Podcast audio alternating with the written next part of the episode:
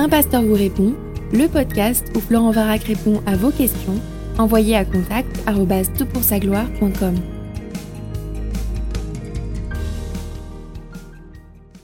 La question est posée, bonjour, je travaille dans un milieu où le bien-être des hommes et de la planète est au cœur de la vision.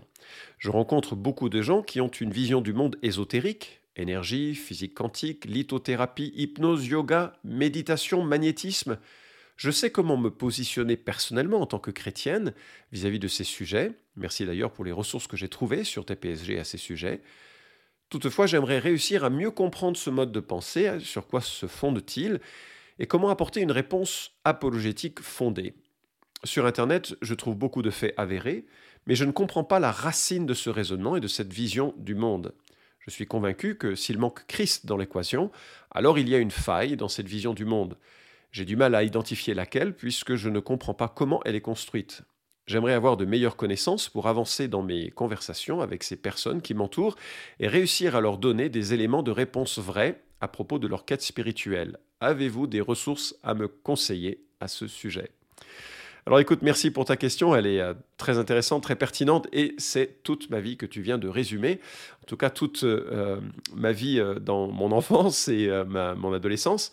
Mon premier souvenir d'enfant, je jouais avec un petit camion sous une table, et mon père était accompagné d'amis de, de son cercle ésotérique, et ensemble, ils mobilisaient leurs énergies pour pouvoir euh, conduire à une guérison ou envoyer une guérison à un ami qui euh, avait le cancer. Je crois me souvenir que ça n'avait pas été un, succès, mais pour moi c'était très euh, valorisant. Mon papa était impliqué dans des choses importantes, spirituelles, et ça m'a donné le goût de la spiritualité. Donc j'en suis, j'en suis en fait assez, assez reconnaissant. Grandissant, j'ai touché un petit peu à l'hypnose, l'auto-hypnose, sans trop trop de succès d'ailleurs. J'ai fait des stages avec des gens qui prétendaient euh, éliminer la douleur par le biais de la méditation et je commençais à toucher à, plein euh, d'éléments de, l'ésotérisme, euh, les lectures de livres associés à la réincarnation, au karma. Et j'ai dans mon entourage proche des thérapeutes en médecine énergétique, c'est comme ça qu'ils se présentent.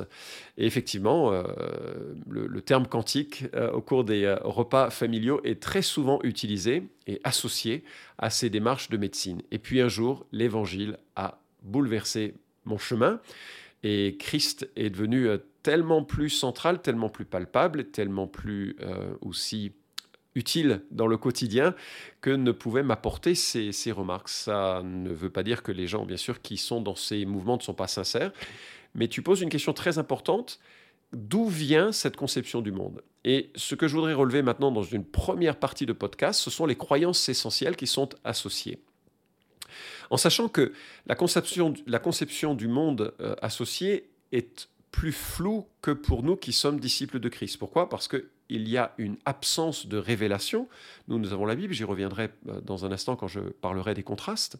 Mais comme les conceptions du monde dépendent beaucoup de, la réflexion des uns et des autres, de l'appartenance à telle ou telle mouvance euh, spirituelle, ésotérique, euh, il n'y a pas de normes qui permettent de dire ah ça c'est euh, acceptable dans ce mouvement et ça ce n'est pas acceptable. Donc il y a beaucoup plus de fluidité et euh, certaines personnes ne se reconnaîtront pas forcément dans les propos que je tiens, parfois parce qu'ils n'y ont pas réfléchi ou parce qu'ils euh, n'ont pas été cadrés en quelque sorte par une réflexion philosophique qui ferait autorité dans leur mouvement.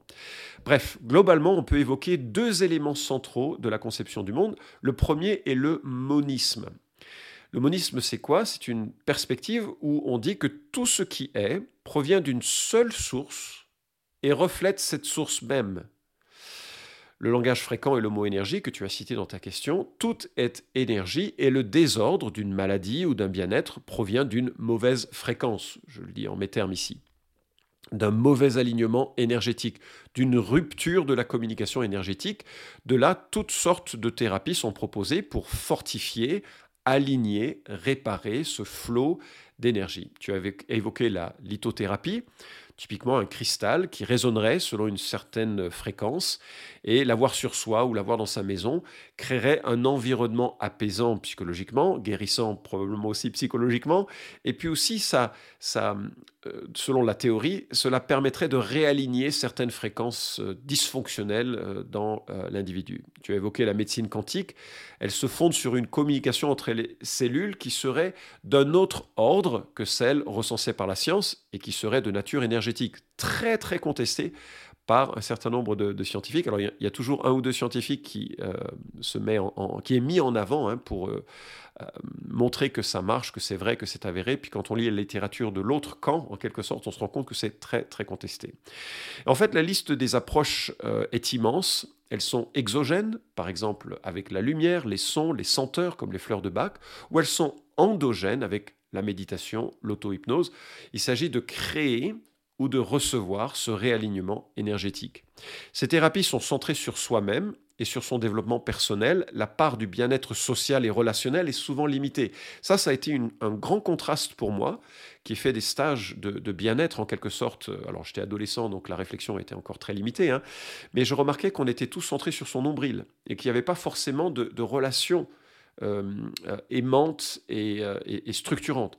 J'étais touché de voir les, disciples de Christ très différents de par leur origine sociale, de par leur situation, et pourtant vivant un amour et une amitié que je voyais très en contraste avec ce développement. Bref, il faut se souvenir de cette donnée essentielle, le monisme. Tout est issu d'une seule source, et tout ce qui est issu de cette source est de même nature que cette source. D'où la prolifération des techniques visant à accroître euh, cette euh, énergie vitale. Euh, et il faut remarquer que donc le problème fondamental de l'humain, pour la planète, c'est, je le connais moins, mais le problème fondamental de l'être humain, c'est un dysfonctionnement énergétique. Ce n'est pas un comportement moral. Le bien, le mal n'est pas une question fondamentale, on va y revenir. La seconde conception euh, qui décrit cette conception du monde, c'est le panthéisme et qui découle naturellement du monisme. Si tout vient de l'énergie et tout est énergie, Dieu est tout et tout est Dieu. C'est euh, tout ce qui existe est divin. Le divin est tout et tout ce qui existe. Il n'y a aucune autre réalité que l'existant.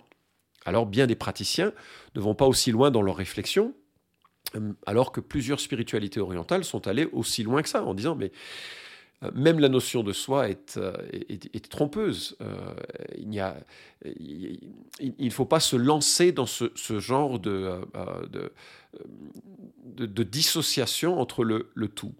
Je connais un, homme influencé par les spiritualités orientales qui est tout à fait à même d'adorer un verre d'eau parce qu'il dit ce verre d'eau est une représentation et un aspect du grand tout, et ce grand tout est euh, Dieu.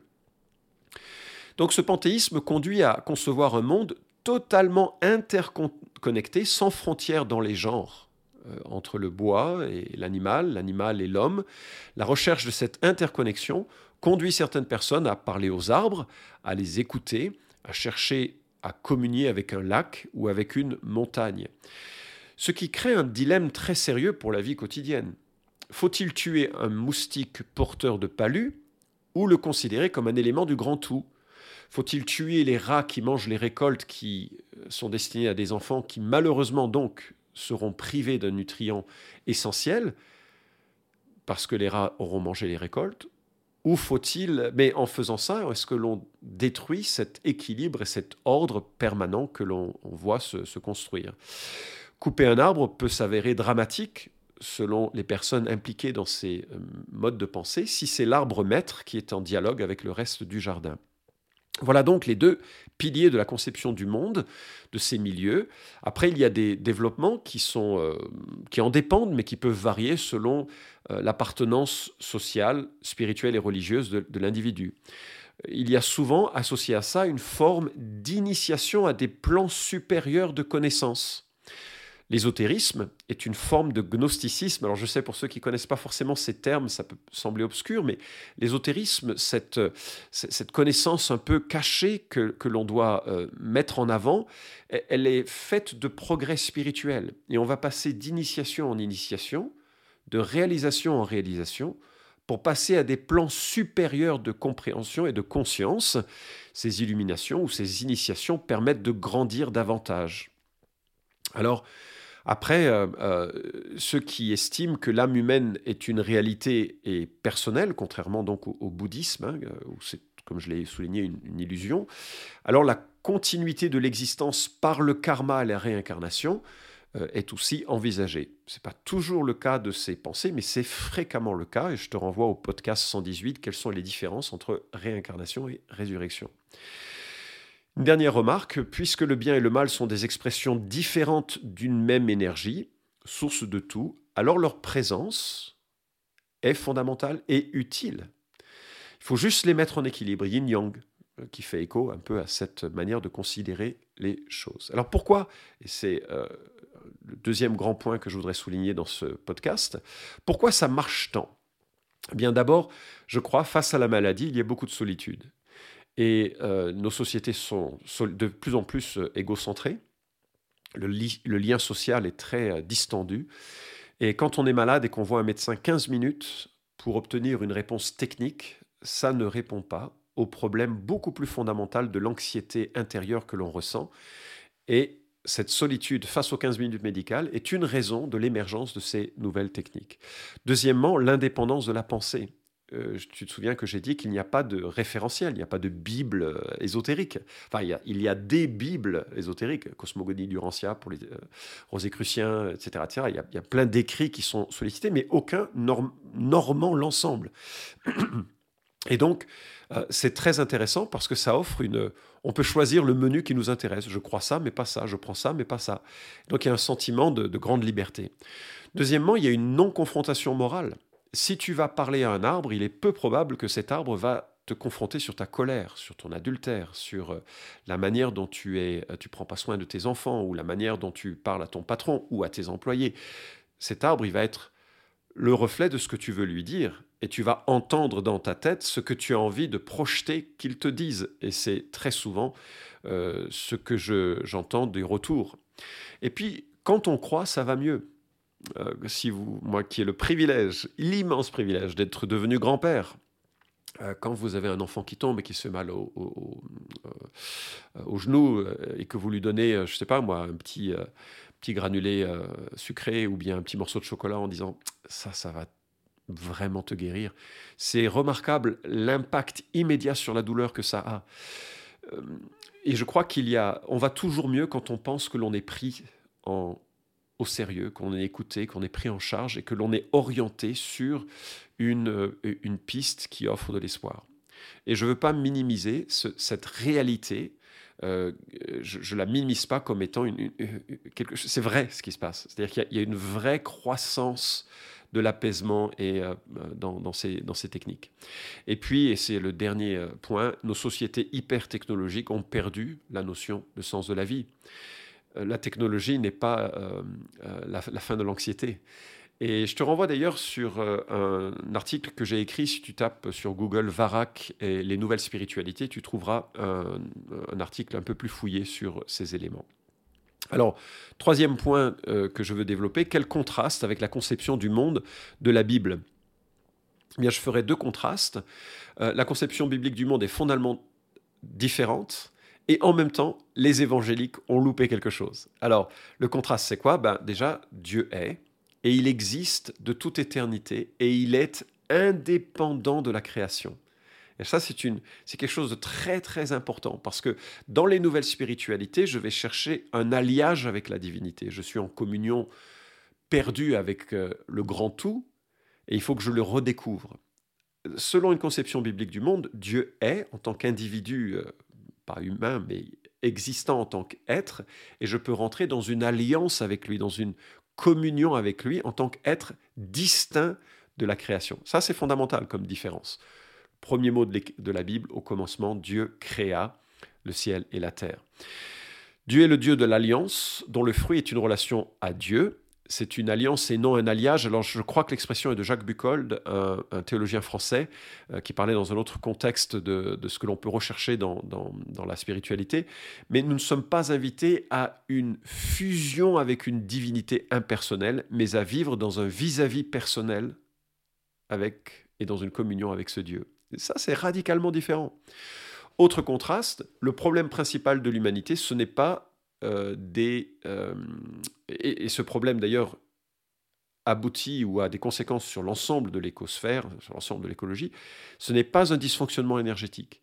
Le problème fondamental de l'humanité est un problème moral que la Bible décrit sous le terme de péché, un terme qui est très très très décrié dans les milieux ésotériques, hein, parce que ça, ça apporte la culpabilité, ça apporte la honte, et ce sont des choses qui sont toxiques selon eux. En fait, ce ne sont pas des choses toxiques, ce sont des réalités, mais des réalités qui peuvent être transcendées, parce que la solution à ce problème fondamental, duquel découlent aussi toutes les autres solutions, c'est une réconciliation, c'est un retour à Dieu, rendu possible par la médiation d'une seule personne, Jésus-Christ. Lui, il est le seul médiateur. Pourquoi? Parce qu'il est Dieu venu parmi les hommes, et il représente Dieu pour les hommes, et il représente l'homme pour Dieu. Quand il meurt sur la croix, il paye pour l'ensemble du problème fondamental des êtres humains, pour peu que ceux-ci se repentent et croient en ce que Jésus a fait pour eux. Euh, ceci dit, je crois que les évangéliques que nous sommes avons loupé le coche sur les bénéfices et les bien-être associés à la vie chrétienne. Euh, je suis marqué par le fait que la négation euh, de la culpabilité et de la honte dans les milieux ésotériques est en fait très difficile à réaliser et à, vivre bien cela. Moi, je vois une vraie libération en reconnaissant que la euh, culpabilité et la honte sont de vraies réalités de nos vies, mais c'est pour cela que Christ vient et qu'il vient pour me pardonner. Soudainement, je suis libéré de ce fardeau par l'Évangile. Je sais que je suis pécheur, je sais que j'ai fait des choses que je n'aurais pas dû faire, même si je peux me le dire dix fois, euh, c'est pas grave. Si c'est grave, c'est une offense aux, yeux de Dieu. La réalité est là, mais Christ l'a couverte. Et c'est libérateur. Et vous savez, quand il y a une libération de, euh, de la culpabilité, il y a un apaisement fondamental qui est la recherche de temps de spiritualité. Et ça, ça nous est obtenu gratuitement en Jésus-Christ. C'est dommage qu'on n'en parle pas en termes de bénéfices et de bienfaits. Deuxièmement, la compassion est moteur de relations humaines. Ayant bénéficié de la compassion de Christ, je peux la manifester aux autres. Et qu'est-ce que c'est comme source de guérison intérieure pour ceux qui en bénéficient? La compassion est apaisante. Troisièmement, les marques de tendresse que j'observe dans, euh, dans, la vie de Jésus qui touche un malade, qui parle de, paroles de guérison, qui embrasse un enfant, la Bible qui nous encourage au saint baiser, à manifester de l'affection, tout ça, ce sont des éléments de bien-être et former une communauté aimante, tellement difficile à réaliser, c'est facile à dire et pas à vivre, c'est quelque chose qui est source de bien-être. Euh, il y a des conseils surprenants ou des observations surprenantes dans l'Écriture. Proverbe 17, 22, Un cœur joyeux est un bon remède, mais un esprit abattu dessèche les os. Quand est-ce que vous avez entendu de votre pasteur qu'il faut rire un bon coup au moins une fois par jour, au moins une fois par semaine, et que c'est un bon remède? Et la science nous montre qu'effectivement, un cœur joyeux apporte par une série de, mécanismes que je ne sais plus décrire parce que je ne suis pas médecin, euh, tout un, déclenchement de, de, euh, substances, d'hormones euh, dans, l'organisme qui sont utiles pour l'immunité. Qui aurait cru qu'il faudrait écouter de temps en temps, juste pour rire, les gags de, nos amis québécois, pour se détendre et apprécier oui, c'est un bon remède pour passer un bon moment entre amis, euh, rire de bonnes blagues saines et, euh, et qui ne n'abaissent personne. La prière et la paix surpassent toute intelligence. Philippiens chapitre 4, versets 6 à 7, tu liras parce que le temps passe trop vite. Mais euh, la paix de Dieu qui surpasse toute intelligence est accompagnée à la vie de prière. La santé mentale et la reconnaissance en tant que disciples de Christ, nous devrions être reconnaissants. C'est frappant de voir le nombre de gens qui se plaignent euh, d'autres personnes, y compris dans nos milieux. Et ça, ce n'est pas porteur de santé mentale. Se plaindre aussi des circonstances que nous vivons n'est pas porteur de santé mentale. Euh, la manière dont la Bible parle de notre identité est reposante. Je suis en Christ, pardonné, aimé, je suis ressuscité avec le, Christ spirituellement. Il y a plein de choses qui, qui qui formule une identité positive magnifique à mon égard, et c'est très apaisant. Il y aurait plein d'autres choses à dire sur euh, les, éléments de santé positifs qui sont associés à la vie chrétienne. Et tu vois, ça c'est quelque chose de fondamental euh, comme bénéfice de la vie chrétienne et on en a peu parlé. Mais en même temps, ce serait pas très populaire. Pourquoi? Parce que ça passe par la repentance. Ça passe par le chemin étroit. Il faut reconnaître sa faillite spirituelle et nous sommes trop orgueilleux en tant qu'être humain pour le faire et c'est pour ça que les spiritualités euh, chrétiennes sont beaucoup moins prisées que les spiritualités orientales parce que ça passe par un brisement où on reconnaît notre faillite et notre besoin de réparation par un tiers. Nous ne nous guérissons pas nous-mêmes, nous sommes guéris par un tiers et nous sommes ensuite en chemin en prenant bien sûr les outils qu'il nous propose pour cette guérison intérieure. Dieu nous a parlé au travers de toute une révélation euh, diverse, alors j'en ai parlé dans d'autres podcasts, je ne euh, reviens pas, mais pour nous proposer un chemin de vie qui est de nature guérissante mais qui commence par la repentance. L'apôtre Paul nous dit, puisque nous avons été déclarés justes en raison de notre foi, nous sommes en paix avec Dieu grâce à notre Seigneur Jésus-Christ. Par lui, nous avions eu accès, au moyen de la foi, à ce don gratuit de Dieu, qui nous est désormais acquis, et notre fierté se fonde sur l'espérance d'avoir part à la gloire de Dieu. Romains chapitre 5, versets 1 et 2. Euh, il y a de très bonnes choses dans les mouvements de bien-être, mais en même temps, ils sont très limités parce qu'ils ne prennent pas en compte le problème fondamental de l'être humain, ne donnent aucune espérance éternelle, et il y a quelque chose de, euh, euh, qui, est loupé là-dessus. Alors, quelques pistes pour témoigner. Je pense que c'est utile de montrer par nos vies combien notre bien-être découle de notre relation et non d'une technique ou d'une émotion. Deuxièmement, en montrant par nos vies euh, que notre bien-être engendre des relations bienveillantes, faites de pardon, dont les gens ont terriblement besoin. Et, ça, ça reste rare et ça doit être un témoignage. Et en aimant, je remarque que celui qui m'a amené à la foi chrétienne m'a beaucoup écouté dans mes, euh, euh, dans mes nombreux discours ésotériques et a eu juste eu quelques mots qui ont commencé à percer mon assurance. Le bien-être est souvent, enfin les cercles de bien-être sont souvent euh, pétris d'autosatisfaction arrogante et pleine de jugement sur les autres. Aimer, écouter, donner une petite parole euh, bien percutante à un moment donné peut aider. Et puis en posant des questions, à faire réfléchir, très peu de gens, et ton, ta question euh, en, atteste, très peu de gens réfléchissent aux conceptions du monde qui sont fondamentales à leur pratique. Donc, comment sais-tu cela? Pourquoi sais-tu cela? Au-delà de la... Qu'est-ce qui te permet d'affirmer ceci? Quelle est la conception du monde qui est associée? Et puis en proposant de découvrir Christ, lui qui est le principal attrait. Toujours, c'est toujours Jésus qui est, euh, qui est le plus grand attrait, en évoquant cette grâce plutôt qu'un mérite et de prier beaucoup. Je termine avec cette citation euh, tirée du livre édité par Alain Nisus, Luc Oleknovitch et Louis Schweitzer, Vivre en chrétien aujourd'hui. Et ils disent, page 249, Il faut reconnaître que dans la prolifération de l'offre de thérapie corporelle, on a du mal à s'y retrouver et que cela demande prudence et discernement spirituel et moral. En fait, il ne faut pas demander à ces thérapies plus qu'elles ne peuvent donner. Il ne faut pas chercher un salut par les œuvres de l'exercice corporel. Il peut avoir son utilité pour apaiser le corps et relaxer l'esprit, mais il ne peut donner la paix de l'âme que seul Christ peut donner. Il est illusoire de croire apaiser toute tension entre le corps et l'esprit. Tant que nous sommes dans ce corps mortel, nous sommes loin du Seigneur. 2 Corinthiens 5.6, signale Paul. Les chrétiens vivent dans l'espérance d'une pleine guérison et d'une pleine unité du corps et de l'esprit qui n'arrivera qu'à la résurrection. Merci de ta patience dans ce podcast plus long que prévu. Vous pouvez suivre cette chronique hebdomadaire Un pasteur vous répond sur SoundCloud, iTunes et Stitcher. Retrouvez les questions déjà traitées sur toutpoursagloire.com. Si vous aimez ce podcast, merci de le partager sur les réseaux sociaux et de laisser une note sur iTunes. À la semaine prochaine!